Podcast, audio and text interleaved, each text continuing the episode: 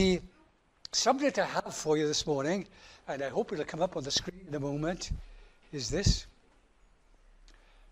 From brown earth to brown bread.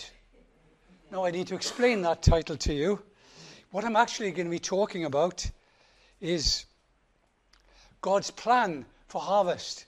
Now, the good news is this God's got a plan, He's working His plan in these days. And his plan is for a harvest of souls to come through Jesus Christ. But the wonderful thing is this that God wants us to become a part of his plan. I said my title was From Brown Earth to Brown Bread. There's a subtitle to it From Brown Earth to Brown Bread in 12 not so easy steps so as I'm going through them, you know you've got a 12 point sermon this morning. So the good thing is that when I'm getting to number 11, you know it's coming to an end. But I wanted to take note of where we are in the, in the process. Now, I base my message this morning on these scriptures. 1 Corinthians chapter 3, verse 6, Paul says, I planted, Apollos watered, but God gave the increase. I want to say that God's plan for harvest isn't that it should be a one man show, but that God wants to bring souls through Jesus through a team. Not just the elders, not just the pastor, not just the evangelist, but God wants every one of us involved. Uh, you know that Paul sets out a threefold process planting, watering, and growing. And the important part of all that is the last word it is it's God that gives the growth. We plant, we water, but it's only God can make things grow. Hallelujah. But we thank God we're in this business with God. I amplify that. I said that in this we're a team. 1 Corinthians 3 and verse 9 says, speaking perhaps of him and Apollos, for we are God's fellow workers. We're working together in this. We're very different people. We have different roles, Apollos and I. But nevertheless, we're working together to work it out. And uh, I want to tell you this morning that in God's plan of harvest in this place, let me declare clearly by the Spirit of God God is going to see a harvest in this church, a mighty harvest, but God wants you to be a part of it. Hallelujah. But there's something even more wonderful in that statement. I think, although some Bible scholars would disagree with me, but God will show them that I'm right. I believe that when he talks about being God's fellow workers, he's not talking about merely about him and Apollos. I think he's saying, I'm with God, I'm God's fellow worker. Do you know, Isn't it a wonderful thing that God calls us to work in Him? When I was at school, I was hopeless at soccer. Well, I was hopeless at most sports. I was good at rugby because I was big, I was strong, and I played in the front row. But anything that required any skill, I was hopeless. Do you remember when you were in school, they'd pick up teams? Do you remember? Did you all do that? And they say, I love Joe, I love Fred, I love. Nobody wanted Warren. I was always the last one to be chosen to be on the team. But God this morning says, Warren, I want you on my team. Hallelujah. And I'm God's fellow worker. The, the, the term fellow worker is a word that we get here, our, our English word synergy, Tom. With two people working together for a bigger outcome. And God says, Warren, I want you on my team. I want you to be working along with me, working as I work working with me to bring about something mighty. Hallelujah. And then in 1 Corinthians 3 9, we have this other statement. It says, You are God's field. Now it's from that point I get the brown earth. All harvests start with a brown field. And God says, You are it. We are it. But God's going to do something with that brown field because he's looking for a harvest. And then in, in uh, this is second, 1 Corinthians 10, verse 17, I should have a one in front of it. For though we, though many, we are one bread. So God is starting with a field, brown earth, and he's ending with bread, a brown loaf. Hallelujah. And I want to take you through that process. I don't pretend to know more than Paul, but I believe that all as Paul gives us a general outline, we can break that down even further. So, where does this process start? I said it's from brown earth to brown bread in 12 easy steps. What's the first part of the process? Well, before I show you, I want to tell you a story about a friend of mine. He was a curate in, a, in a, a church opposite the church I was in in Bradford. And he got a position on local radio. I said, Steve, that's marvelous. You're there on local radio bringing in the harvest for Jesus. He said, Warren, I'm not bringing in a harvest. No, I said, you're just planting a seed. He said, Warren, I'm not even planting a seed. All I'm doing is turning over the ground. Before any planting takes place, you need to know step number one ploughing. Here are the verses that speak Matthew 13 8. Other seed fell in good ground. And it was only the seed that had gone into the good ground that grew. Those that have fallen by the wayside, the harder. And in these days, I believe that the ground, men's hearts, are hardened. They trample down by the unbelief that's in our society. So we need a way. You know, I'm not only a hopeless soccer player, but I'm a lousy gardener. I, am the kiss of death to anything green. But I, but I go along to Tesco's or wherever in the spring, and I get my little pot of plants, and I get the little tag that's on it, and you know what it always says? First, prepare the ground. Proverbs 11:30, whoever wins soul is wise. And we're necessarily going to go planting, but we're going to plant where we've already prepared the ground to receive that seed. There's a lovely verse in Acts 16 and verse 14. It's about Lydia, the sower, the, the seller of purple. This is Paul beginning his European mission. And he says, The Lord opened her heart to pay attention what said what was said by Paul. God had gone ahead of him. And he'd gone to Lydia's heart, he'd already prepared her. So when Paul spoke, it just didn't bounce off. Just not in through one ear, out through the other. But it found a place in a heart that God had opened. And I think in these days more than ever, those of us who are wise in soul winning will begin to prepare the soil. Let me suggest to you four sharp shares. And that's not an easy thing to say. Four sharp shares. You know what a ploughshare is, don't you? A ploughshare is, is a flat piece of metal with a sharp edge to it, and it's bent over. So as it cuts into the soil and throws it over, it's preparing the, for the farmer to come along with a seed. And I believe God puts in our hands four sharp shares to our plough. The first one is social action. Now, when I was a young Christian in the church, People used to frown when you said social action. Oh, that's what the liberal Christians do.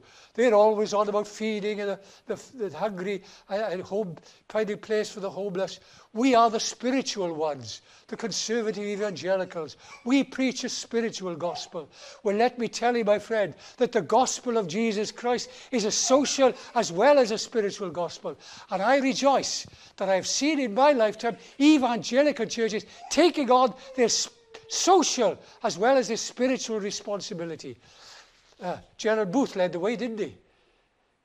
He says, You can't go to people and help them, open them to the love of God when they've got cold feet and an empty stomach.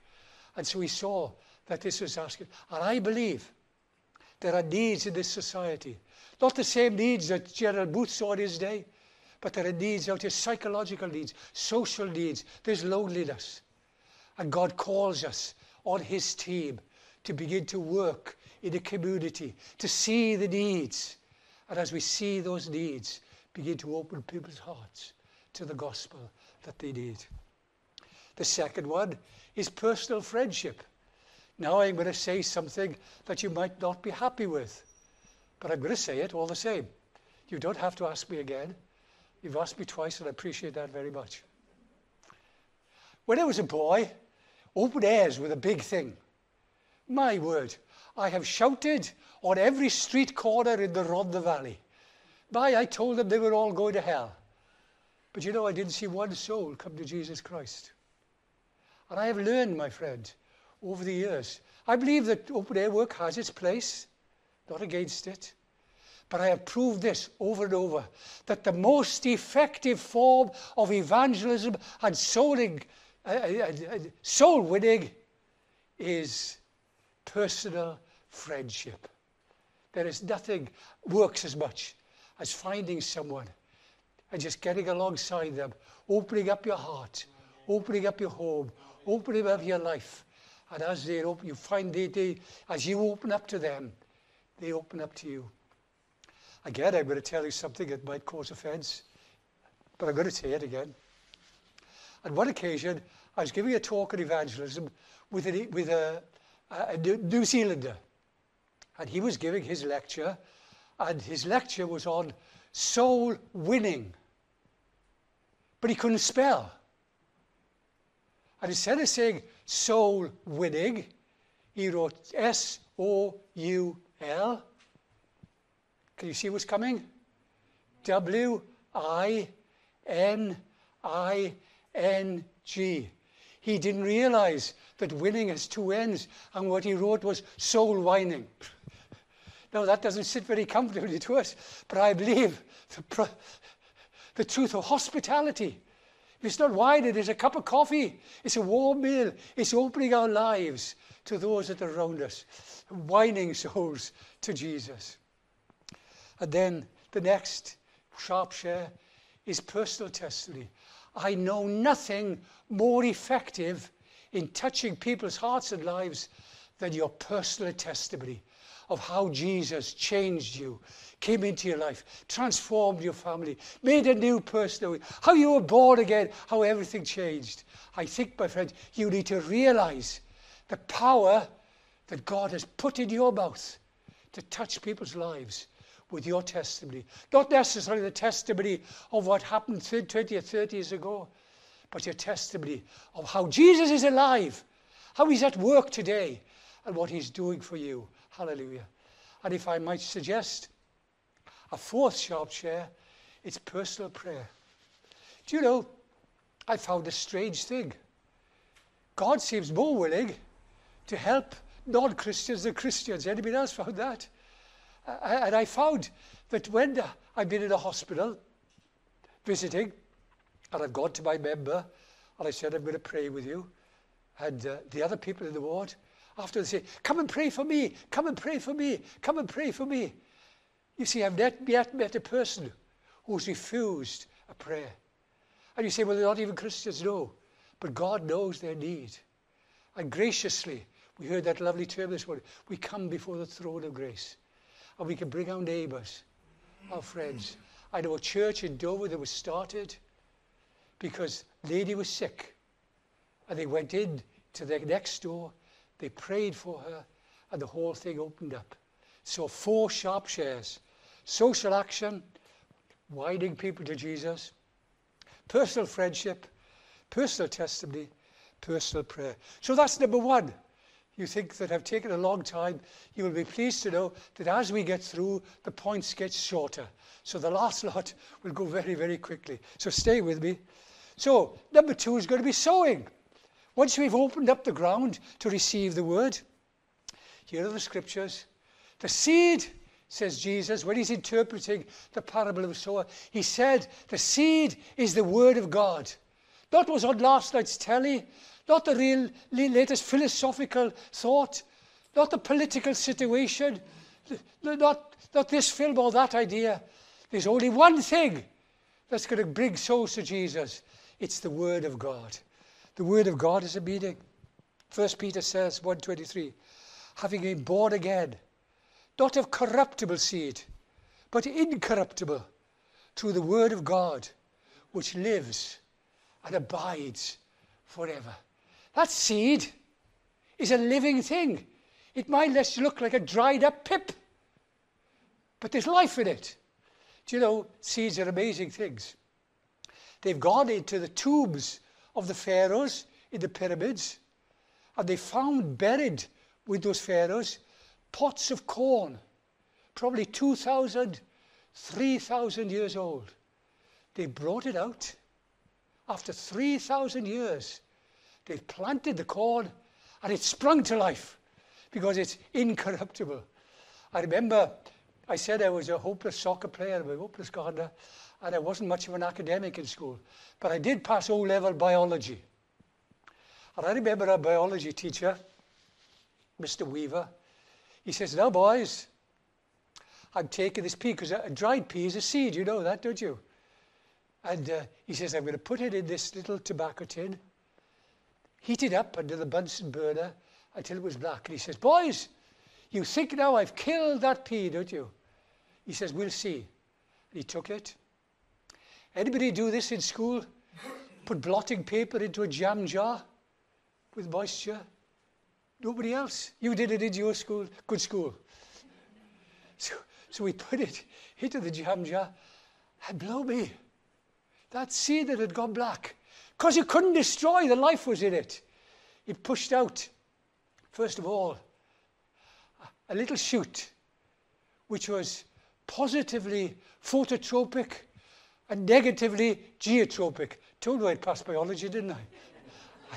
and it put out a little root that was positively geotropic and negatively phototropic. That means the shoot goes down and the, and the shoot goes up. It's amazing.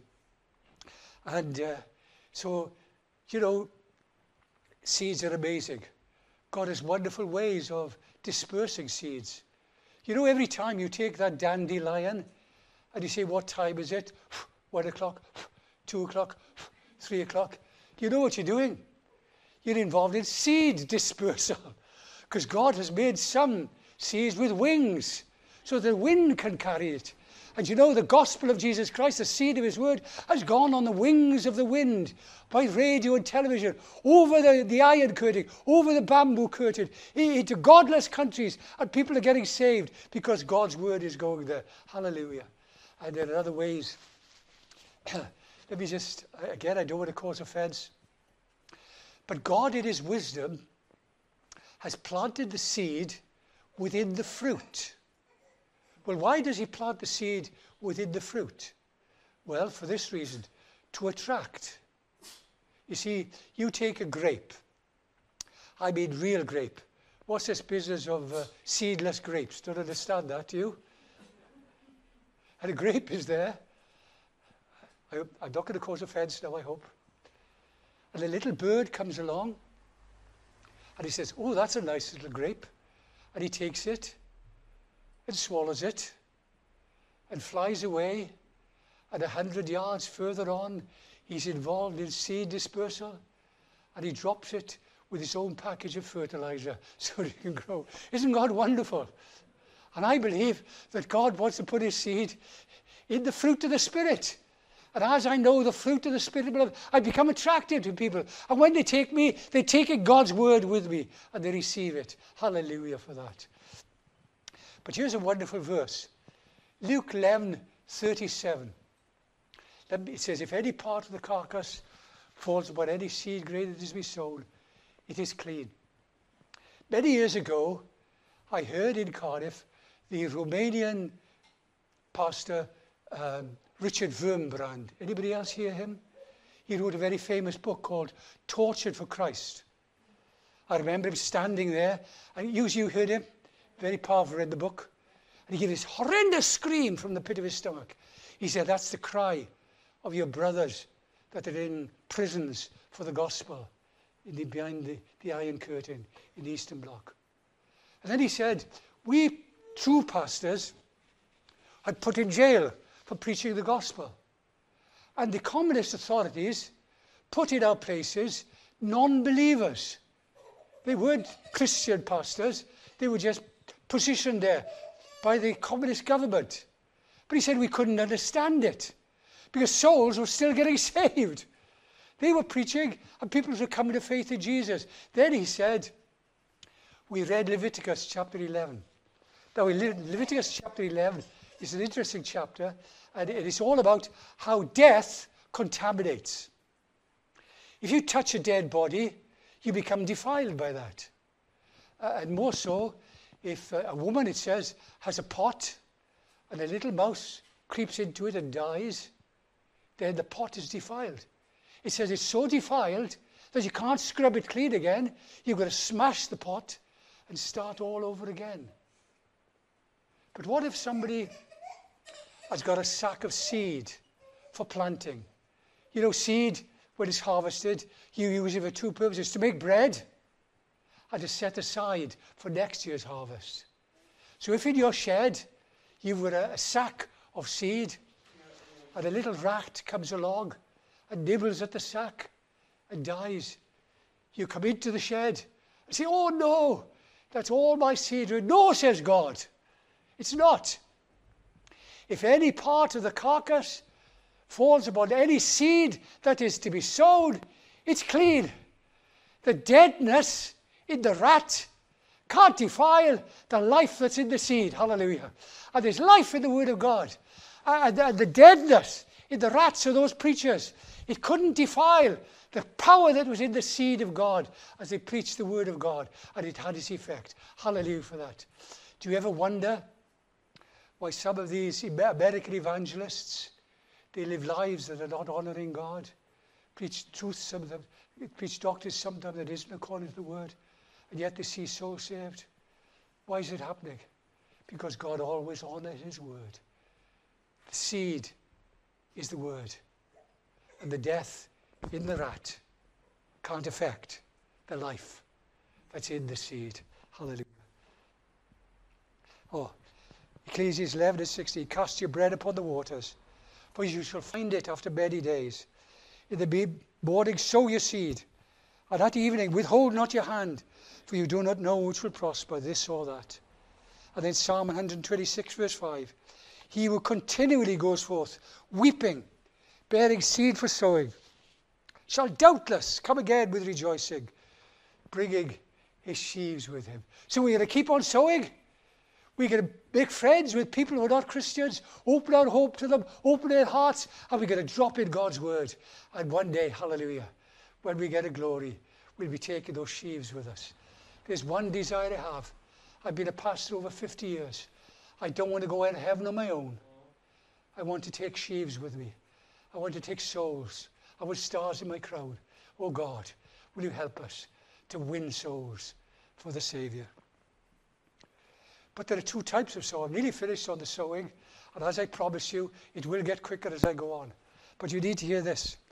There are two types of sower. First of all, there's the broadcaster. You've heard of broadcasting seed. That's what Jesus was talking about when he goes and sows his seed.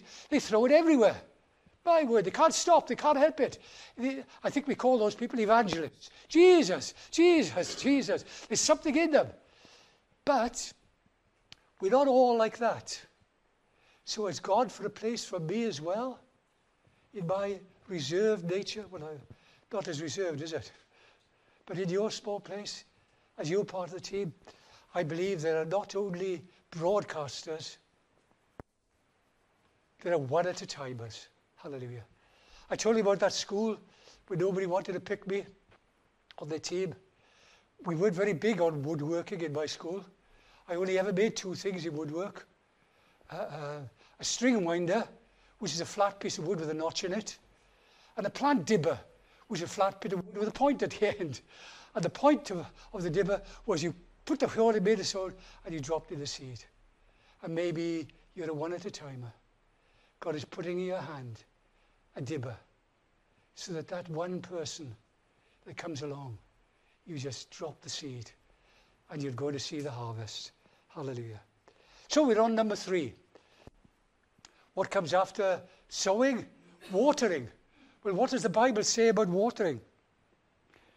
Well, what is the water? In the New Testament, the water represents, well, this verse will tell us what it represents. Jesus stood up and cried out, If anyone thirsts, let him come to me and drink. Whoever believes in me, as the scripture has said, out of his heart shall flow rivers of living water. Now, this he said about the Spirit, whom those who believed to received. You have the seed of the word and the water of the Spirit.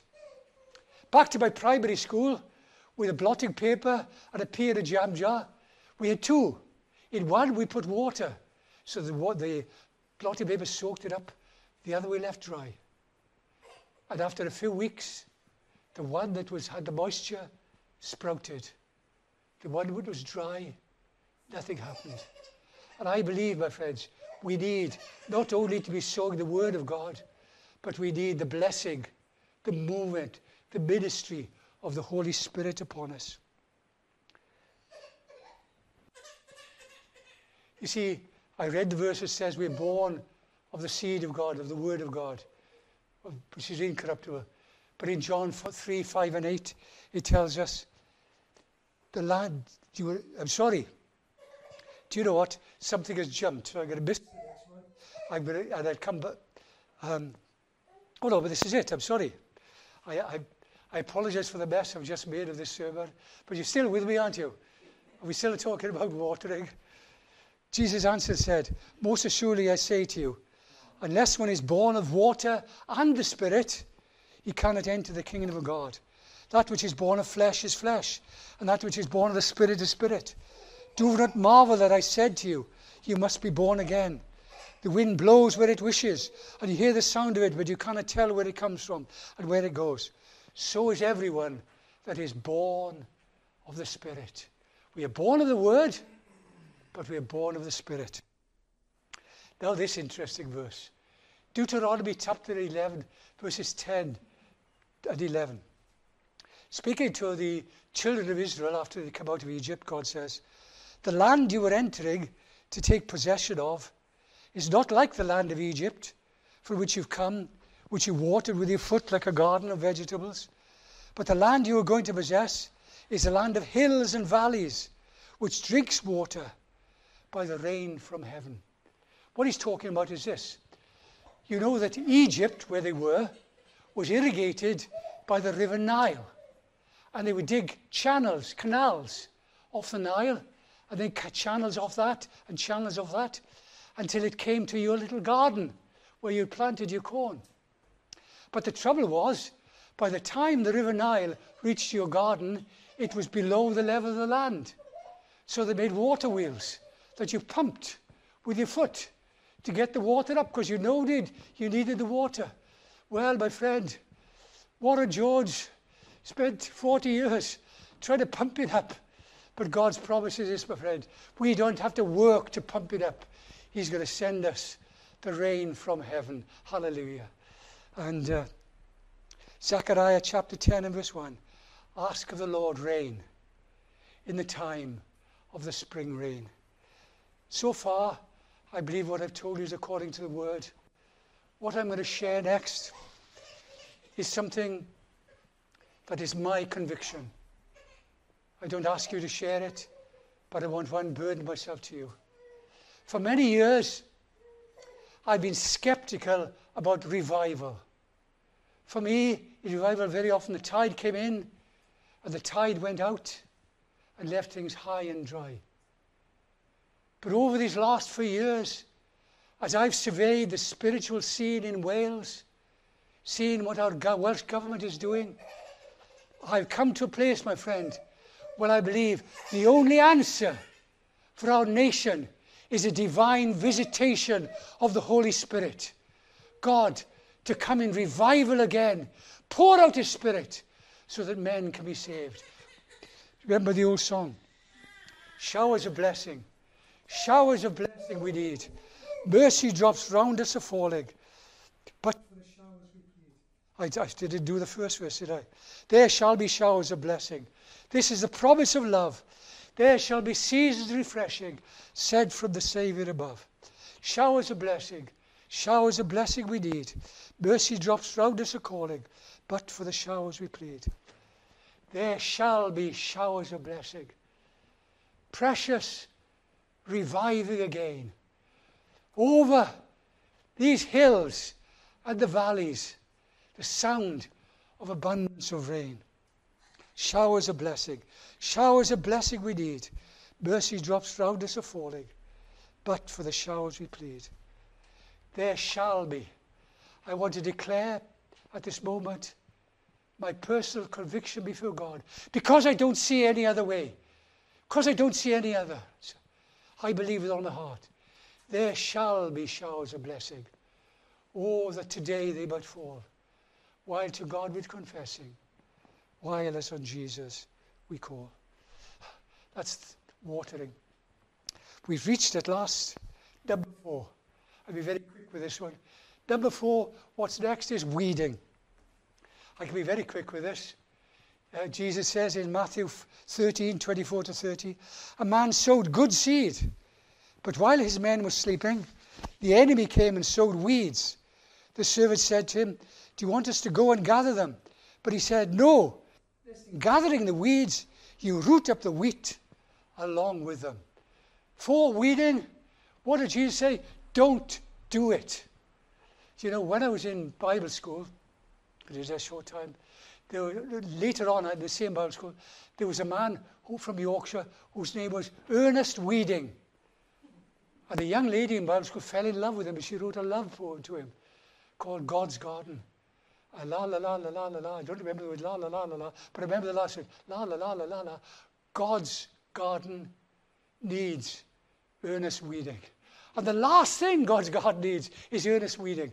I was involved in a mini revival in the little town of Tonabatney, the Revival Valley. Whole of young people come in. And one earnest weeder was in the congregation, a lovely Christian lady. The leader of, the, of these group of young men was called Arthur. And it was in days of the mullet, Do you remember? Long hair. And one evening around the piano, when all these young people were coming to faith, she said, Arthur, you're a Christian now. You should get your hair cut. She thought she was doing weeding for God. Arthur walked out, took all of them with him. So, my friends, since that day, I've been very cautious. Sometimes we've got to leave it to God for Him to deal with the problems that come with those that get saved. And so, after the weeding, number five, we're going to move it quickly now because of time. Reaping. Those who sow in tears shall reap with shouts of joy. Do it say, that are yet four months, then cometh the harvest. Look, I tell you, lift up your eyes and see the fields are white in the harvest. Sometimes we're very good at sowing, good at watering, but we're not so good at reaping. What do I mean by reaping? I believe this reaping is bringing those souls in whom we have sowed the seed of the word, in which the Spirit has been at work, to a point of decision. To, uh, by decision, I mean to a point where they know absolute assurance that they belong to Jesus Christ. God, give us grace in this Bethel Evangelical Church to know a reaping of souls, bringing people to a point of real assurance. Hallelujah. And let us not grow weary in well doing, for due season we will reap if we do not sow. Number six, I'm moving as quickly as I can. It'll go quite quickly now. In fact, I might just uh, stop a little earlier. Storing. Do you know, I had a friend, and uh, he used to do uh, street evangelism, and he had a tract, and it was like selling insurance. They said yes to every page, and in the end, they said yes, and they, they were saved. And he'd come to church on a Sunday morning and say, 14 saved on the street last night, Pastor. And I said, Well, where are they this morning, Steve? Oh, he said, It doesn't matter where they are this morning. But the Word of God tells me, and the Lord added to the church daily such as should be saved. And it's our responsibility not just to bring to the decision, to make them a part of God's body, to make room for them, give a place to them, to bring them into God's house. Oh, we're on number seven. Can I have just five more minutes? I'll go through this quickly. I know I've gone on quickly. I'll go as quickly as I can. But God isn't just wanting to fill his barns. That's what pastors want to do. Oh, I've got this number in my church. I've got that number. God isn't concerned that. He's got a purpose. He's making bread. And in order to make bread, he's going to bring the corn out and he starts threshing it. And threshing is an interesting process. Isaiah 28 says, Dill is not threshed with threshing sledge, nor is a cart wheeled over a cumin, but dill is beaten out with a stick and cumin with a rod. When you get the corn, it's got a husk around it. And that's no good for the bread. You've got to get at the kernel. when we come to Christ, very often there are lots of things, and God has to get those things away from us. So He puts us through a threshing, a beating. And some people need a cart over them, some just need a sledge, some just with sticks. But don't be surprised, my friend, when you come to Jesus Christ, that God puts you through a threshing. But after the threshing, there's winnowing. You see, when they've threshed it, the husks and the kernel are all mixed together. And there's two ways of dealing with it. There's to throw it up in the air with a shovel. You remember what Jesus says? His winnowing fork is in his hand, and he will clear his threshing fork. He throws it up in the air, the wind comes, blows away the husk, and the kernel falls to the ground. And sometimes after you come to Jesus, we have a, a threshing, and then we go through a winnowing, and we say, What's happening, Lord? It's all up in the air. He's or he's getting, separating you from the husk, but he's taking it out of your lives. And then, Lord, well, I've been threshed, I've been winnowed. Surely I'm ready now. No, he says. The next step is grinding. He says, You shall bring from your dwelling places two loaves of bread to me. They shall be of fine flour. The mills of God grind slow, but they grind exceeding small. In the Jewish religion, it was a wonderful religion. When you came to church, sometimes you take a loaf of bread with you and you give the priest a wave. And I like that kind of church myself. Uh, but that loaf was special. Couldn't be made with any flour. It was fine flour. And God's making bread of us. And he wants to find us. So he puts us through the, going through the mill. God's grinding you down. Let me walk quickly. This scriptures. And you say, Lord, I've been threshed, winnowed, ground. What, uh, what's next? He says, kneading. They take the flour. He says, Am I not ready now, God? Oh no, God says, I'm making bread. To join you with everyone else. When I was a boy, I used to love putting my head in through the, the door of the, of the baker's next in our street. And you'd see him kneading the bread. He'd get two in his hand and he'd bash the living nails out of it. Then he'd put it on the shelf to prove to rise. And after a while, he'd take it out and give it a bashing. Feel you're having a bashing? That's what God is doing. Is knocking us together because he's making bread out of us, bringing us together. Well, Lord, I'll be threshed, winnowed, ground, uh. Surely not more. Yes, says God. You, number 11, there's baking. You know, God's going to put you through the fire. When you walk through the fire, you should not be burned, and the flame shall not consume you. Ephraim is a cake, not turned. Do you know God doesn't want you half baked? Some of the one of my favorite aromas is that of baked, freshly baked bread. Anybody like it? You know, it's nicer to my mind than Chanel number five. Oh, freshly baked bread. And I have known that fragrance in the lives of some wonderful Christians who have gone through the fire of God's testing. And it hasn't burned them, it hasn't scarred them, but it's brought from their lives a wonderful aroma. Uh, I'm just going to go very quickly. And then, so after the baking, surely, after number 11, we have the brown bread. God's got a purpose. He's got a purpose for this church. He's going to harvest, and not just to bring the fill it with numbers, but to produce something wonderful. At the beginning, I said, those were how many steps did I say they were? I said 12. How many steps has it taken to get to the bread? Had you not noticed? 11. Oh, you were mistaken, Warren. No. There's a 12th step. God has made his bread, he's making bread, so that it can be broken to feed a hungry world. May God bless you. May God give in this place by his Spirit, through the word, a mighty harvest for the glory of Jesus.